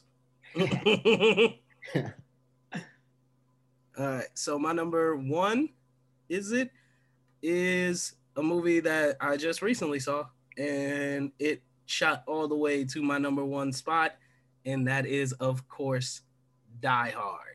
Uh, Die Hard was freaking amazing, so so good. I just love this movie. Uh, just seeing it in theaters for the first time was insane. I, I literally called Brandon afterwards. We like, I was like a girl who had just seen like uh, her first like boy band concert ever. Just like, "Ah, Sky!" like that. That's where I was at. Like, so I love this movie. It it, it has to be uh, Die Hard. Awesome. Um, Phoenix, I'm going to respectfully ask you to mute yourself and move away from the screen, please. um, I can't have you be ruining my moment. So uh, Okay. go ahead, please. Thank you. All right. Can you back away now, please? Thank you. Thank you. All right. Um, frequent listeners of this show know know why I'm asking Phoenix to do that, so he does not interrupt me. Um, Well, it's become very quiet all of a sudden. yeah. So the best thing that I've watched is my favorite movie of all time, and that is La La Land. Um, I don't understand why Moonlight and La La Land have this rivalry all of a sudden. You know, it's not criminal to like both of them. Um, apparently, it is in Phoenix's world, but La La Land, I absolutely love it. It is truly an incredible movie. Um, you talk about the music. You talk about the music. It's iconic. You talk about the love story and everything it is. Um, just absolutely phenomenal. It's my favorite movie ever, so maybe I'm a little bit biased, but uh, at the end of the day, La La Land is an iconic movie. Well, Phoenix, you can you can come back now unless you're you're still recovering from from Nathan's uh, tirade there. Let's see. My number one, um, a film that I've seen recently, and a film that I've been itching to watch again. Um, I think this is easily one of the greatest movies ever made, and that is Shawshank Redemption. Um, Nathan and I actually visited the the place where a majority of the film was shot, and that was super cool to be able to see that. Um, just a fantastic movie. The the twist at the end of it is just out of completely left field. Um, and I'll be rewatching this soon, and it'll probably shoot up my my favorite films. So there is Shawshank Redemption as my number one. Guess that means I'm next. Um guess I'm gonna have to take Nathan's number two, and it's at my number one. So uh a little brotherhood there. Get out. Um yes. love the movie since it came out. Probably one of my very few like go-tos when somebody comes over and you have to throw a movie on, that is one that you can always throw on and don't have to worry about anybody not liking the movie. I agree with Nathan. if you think that it is below four stars, you probably are crazy. Um, so that is my top movie for now. Ooh. All right. Is that everybody? Look at that. That's everybody. So let's go over them again. We got Get Out, La La Land, Shawshank, and Die Hard. Yes. Good stuff. Good stuff. And that is not the best movie we've ever seen. That's the best thing we watched for the first time This in year. 2020, just to clarify. Also, want to point out a few other things that I saw this year that were great but didn't make my top 10. Uh, Friday the 13th, I saw that for the first time. That was great. Uh, West Side Story, which I saw for the first time this year. Little disappointed in that one. Uh, Spaceballs, again, disappointed in that one. Uh, How to Train Your Dragon, I saw that. That was actually really great. Uh, just probably move that one up. Uh, uh, Legally Blonde, which I saw for the first time this year, it was random, but I enjoyed that. Ratatouille, which sucked, and uh, Dark Knight Rises, which also sucked. So yeah. So you're just hitting. So you just hit on big movies that you didn't like, is what Uh, you're saying. Not all of them. Some of them were pretty good, but What yeah, a sour, what a sour way to. sorry. Oh, I'm I sorry, mean- and and Justice League, which also sucked. So yeah. What Well, a yeah. sour thing to to end on there. I'm sorry. Oh, Here, also saw uh, how Kramer about- versus Kramer. That was great. I'll, I'll touch on my bottom five. We got the You Were Never Really Here with Joaquin Phoenix. That movie sucks. Pain and Glory. That movie sucks. Yes, it does. Raising Arizona. That sucks. Life Aquatic with Steve Zissou. That sucks. Uh, Train Spotting. That sucks. And uh, not to mention Mad Max, Blade Runner, Isle of Dogs, and The Royal Tenenbaums. All of those suck as well. So I mean, I'll, I'll, I guess following suit, I'll go with my bottom five. I'm not gonna say my hot takes so I don't get canceled. Um, but my But bottom five. CEO. Hot CEO, takes. dude. You have to. Hot take. God, all right, fine, fine. Um, I hate Solo. I hate the movie Solo. I think it it never should have been made. Um, Dances with Wolves, which for some bizarre reason won Best Picture over Goodfellas, uh, was horrible and a waste of three and a half hours of my life. Um, Man of Steel, I think, is ridiculously overrated. A Beautiful Day in the Neighborhood with Tom Hanks is the most mismarketed movie I think ever made. Um, that is not a movie at all about him. Um, what else we got? What else we got? Um, Moonrise Kingdom, I think, is a little overrated. The Godfather Part Two is definitely overrated. I'm gonna rewatch Blade Runner 2049, but as of right now, it's overrated. And American Psycho is overrated. So that's that's where Oh. we're going. Wait, wait. If we're talking about overrated movies, I think the king of overrated is Parasite. That has to be overrated for sure. Not, for not, sure, not for even sure. close. But okay. Uh, wait. American Psycho is that is that the one with Christian Bale? Where you act like as you act like I just give every movie a Christian Bale five stars. I'm, I I haven't seen it. That's why I was like, oh, I'm Yeah, like, that like is the every, one, everyone yes. talks about his great performance in that movie. So I was like, oh, okay, like I'll check it out. But yeah, he probably sucks. All right. so I guess it's that time.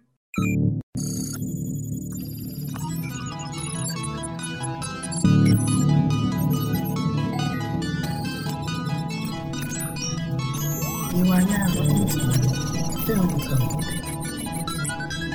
Starring It's time for film code. Uh, Nathan, you have the code word this week. Remind everyone what your code word was and all of your clues, please. Yes, my goodness. Um, if I offended anyone with what I said with my hot takes, hit us up offline and we can talk. Um, so I have a. Do I have a one or two point lead over Nick? Um, Uh, I think last I checked, I think you're at seven. Seven? Yeah. And I think Nick's at six. All right. Yeah. Well, Yeah. hopefully it stays that way. Um, so my code word was color. My first clue was it was from 2000 to 2010, that decade. Second clue was it involved two actors who played iconic lead characters in a television show. Um, so that was very wordy, but. And then clue three is it involves someone who is tied to three big movie franchises. So, with all that being Well, I'll said, just- I'll just start out and say I have no guess. So ruin the suspense. Sweet. So I stay in ruin the lead. suspense. I am Oh, clinching in the another week of the lead. Yeah, exactly. I have no guesses.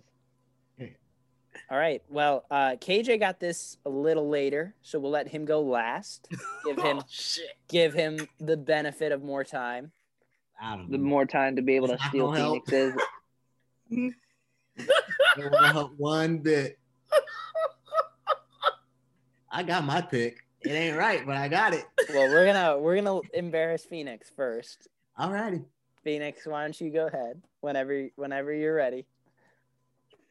I got nothing. You're kidding. I really don't. I'm looking You're now. kidding. I have no guess whatsoever. You got you guys you Oh you don't even guess for my it's finally my turn and you don't even have a guess. I'm sorry. No. Like, like, I'm like, I got thrown off by the the the uh part of three big franchises. So I'm like, What's crazy is I thought this was easy. I thought this was easy. than the one I did last time. This is easier than the one I did last. okay, wait, wait. Get, Which Nick got. Guardians Guardians the- of the Galaxy 2. That's my guess. what what run That through the doesn't even clues fit again? the time period. Run, run through the clues again one more time. Oh my goodness. Okay. Phoenix, you're not gonna get it right here. Color. Color. Uh huh. Caller like C A L L E R or Color. Color. Oh my Caller, god. huh? Oh my you god. and your Get- Cleveland accent. Stop ruining words. Oh my color. Like Don't you're gonna go. You're gonna go color a coloring book. That's that's what it is. Mm-hmm. Uh, so was it's- caller a caller. Oh my That's god. all I Get, hear. you don't even have a guess. Get out of here. It's 2000 and 2010. It Right. involves two actors who have played iconic TV characters that are also in the lead of their TV shows. And someone involved in this movie is tied to three big franchises. This is not that hard. It really isn't. Okay. All right. Um. Okay. Huh. Okay. Um. Yeah, I am not going to get this. Let's hear it. Throw something out. All right. I'm just gonna throw something out. What was it? I just saw it. Uh. The people I, are dying. Uh. I got. I. I got nothing. I really don't. Oh my goodness. KJ, Go please for it, tell KJ. me. Please tell me you get this. Oh no! It's I am rooting right. for I'm you to gonna get throw this. something out there for the uh for your audience here. So um, some actors in this: Claire Forlani, CSI, New York, Charlie Hunnam, Sons of Anarchy, um, and then Green Street Hooligans. and That was taking place in 2005, which fits the time period. That's all I got for you. What's it called? That's all I got. I Hey. got two out of the three clues. What's the movie called? Green Street Hooligans. Okay, okay. At least, at least you're guessing out here. I appreciate. It. That's more than our Yeah, other two. just can had to do. throw something on out there. I had to throw something out there for your uh, for your audience. That's all I got. I hope it's right because I got nothing. Phoenix, you got you gonna pull anything? Nick, you got anything? Oh my Alright. goodness, you guys are. Hold on. Wait. Wait. Wait. Wait. I hope you get it now. I really do. I hope you get it. That'd be hilarious. I I would quit the show. All right, I'm just gonna throw something out there. I'm pretty sure it's wrong, but I'm going with Black Hawk Down. Uh, 2001, Ridley Scott stars uh, Josh Hartnett, Ewan McGregor, Orlando Bloom. That that's that's what I got. I don't No. Of course not. Yeah. No. Um, I really did think this was this was easy. Actually, after I sent it, I was like, "Oh, geez, they're gonna get this." Um, so I guess I'm happy with staying in the lead again. Um, I guess I'll start with the the two iconic TV characters. Um, would be Walter White from Breaking Bad and Michael Scott from The Office. Those are two Two shows like, I've never seen. Okay, cool. okay, but you were definitely aware of those characters and who plays them. Yeah. Um, you know, so Steve Carell and Bryan Cranston. This movie also stars Paul Dano. Um, it is 2006 Little Miss Sunshine. Um, I'm pretty sure if you go to release date and then you click on 2006, it's one of the first ones listed. So that kind of scared me. It was right there. Um, I put color as the code word instead of yellow because that's really obvious. If I would have Right. put yellow, you probably all would have gotten it. Um, so Steve Carell and Bryan Cranston. I didn't really pick this for them, but I just happen to love those characters and actors anyway, and they were in it anyway. Um, the person involved that was tied to three big franchises is the writer. So you can't say I dug too deep with some set decoration person or anything like that. The writer is actually important. Uh, Michael Arndt, he wrote Toy Story 3, he wrote The Force Awakens, and he wrote Hunger Games. So those are three big franchises. Yeah, uh, 2006 Little Miss Sunshine, and that was it. Wow. That was pretty close, right? I think uh, Green Street Hooligans. I don't even know that movie. that was a good guess. Green Street Hooligans. I never would have even looked at that. That's great. I'm about to I mean, watch it. you go to 2006 on Letterboxd, it's the fourth movie listed. I stopped at 2005. Oh my god. Oh my goodness. All right, in the lead again. Still, still, still in the lead. That's great. Oh wow. Okay. Who's uh whose code word is it next? I think it's yours. Is it mine? Okay, sweet. Well, we're in luck because I actually have it. Wow. right. So your code word is Detroit. It's Detroit. Yes. The, the city named Detroit is your code word. Uh your clues are uh hold on, let me get the year real quick. Uh your clues are 1990 to 1999. so it's a 90s movie. All right. Um your other clue is Terminator. Yeah, that's it. That's all I'm giving you. So, someone involved in the Terminator franchise has something to do with this movie. I think that's a little uh I know. generic. I know it is. Phoenix. It definitely is. I think It- we can I think Nick and I can uh, request another clue from you. No, you get nothing. All right. Well, I'm a, I'm a, in protest. I'm just gonna say no guess. no, no. And I got one more clue. Uh an actor in this movie appears in a superhero franchise. Oh. Even more descriptive. Wow. descriptive. So like everybody, So like everybody in Hollywood. yes. All right, I'll make it. I'll I'll narrow it down. This person appears in a DC superhero franchise. There we go. you. There we go. All right, and those are your clues, gentlemen. Code word Detroit, 90s movie from 90 to 99, Terminator, and oh, thank you, Nathan, for writing it out. Someone involved in the Terminator franchise and an actor in this movie appears in a DC superhero franchise. Best of luck to you, gentlemen. KJ, if you want to send in a guest next week so you can get on the board, that'd be great. I might have to. I might have to. I don't like sitting at zero points. I'm getting blown out right now. right. All right. So that's been our show today, guys. We got to get on up out of here. Uh, first off, KJ, once again, thank you so much for coming on and joining us, man. We appreciate you. Uh, great insights. Hope to have you on again sometime. Let everybody know where they can find you. Thank you for having me. Of course, you can find me on Instagram at Kurt Junior, K U R T J U N I O R underscore. Um, that is also my Twitter. And uh, feel free to connect with me on LinkedIn as well. You know, we're all business Yeah. people out here. Just look my name up, Kurt Russell Jr. There you have it. Awesome. And Nick, where can everybody find you, man? Yep, you can find me at Letterboxd or on Letterboxd at Nick Spain. Um, got a bunch of movies that I've watched that I just need to log. I've been really lazy with writing reviews, um, so I just gotta like sit down, knock them out, upload them. Um, so keep on the lookout for that. Of course, as always, Hallmark Christmas movies coming out, um, and 2020 is almost over. So there we go. Woo. I'll be excited for that. Nathan, let everybody know where they can find you, man. You can find me on Letterboxd at Nathan Pig. Got a little lightning symbol next to my name. That's how you know you got the right guy. Feel free to interact with me on any of my stuff. You let me know you're a listener to the show. I'd be happy to connect with you and talk movies with you. Also, I want to shout out our Twitter at Film Code Pod. Make sure you head over there, follow the show.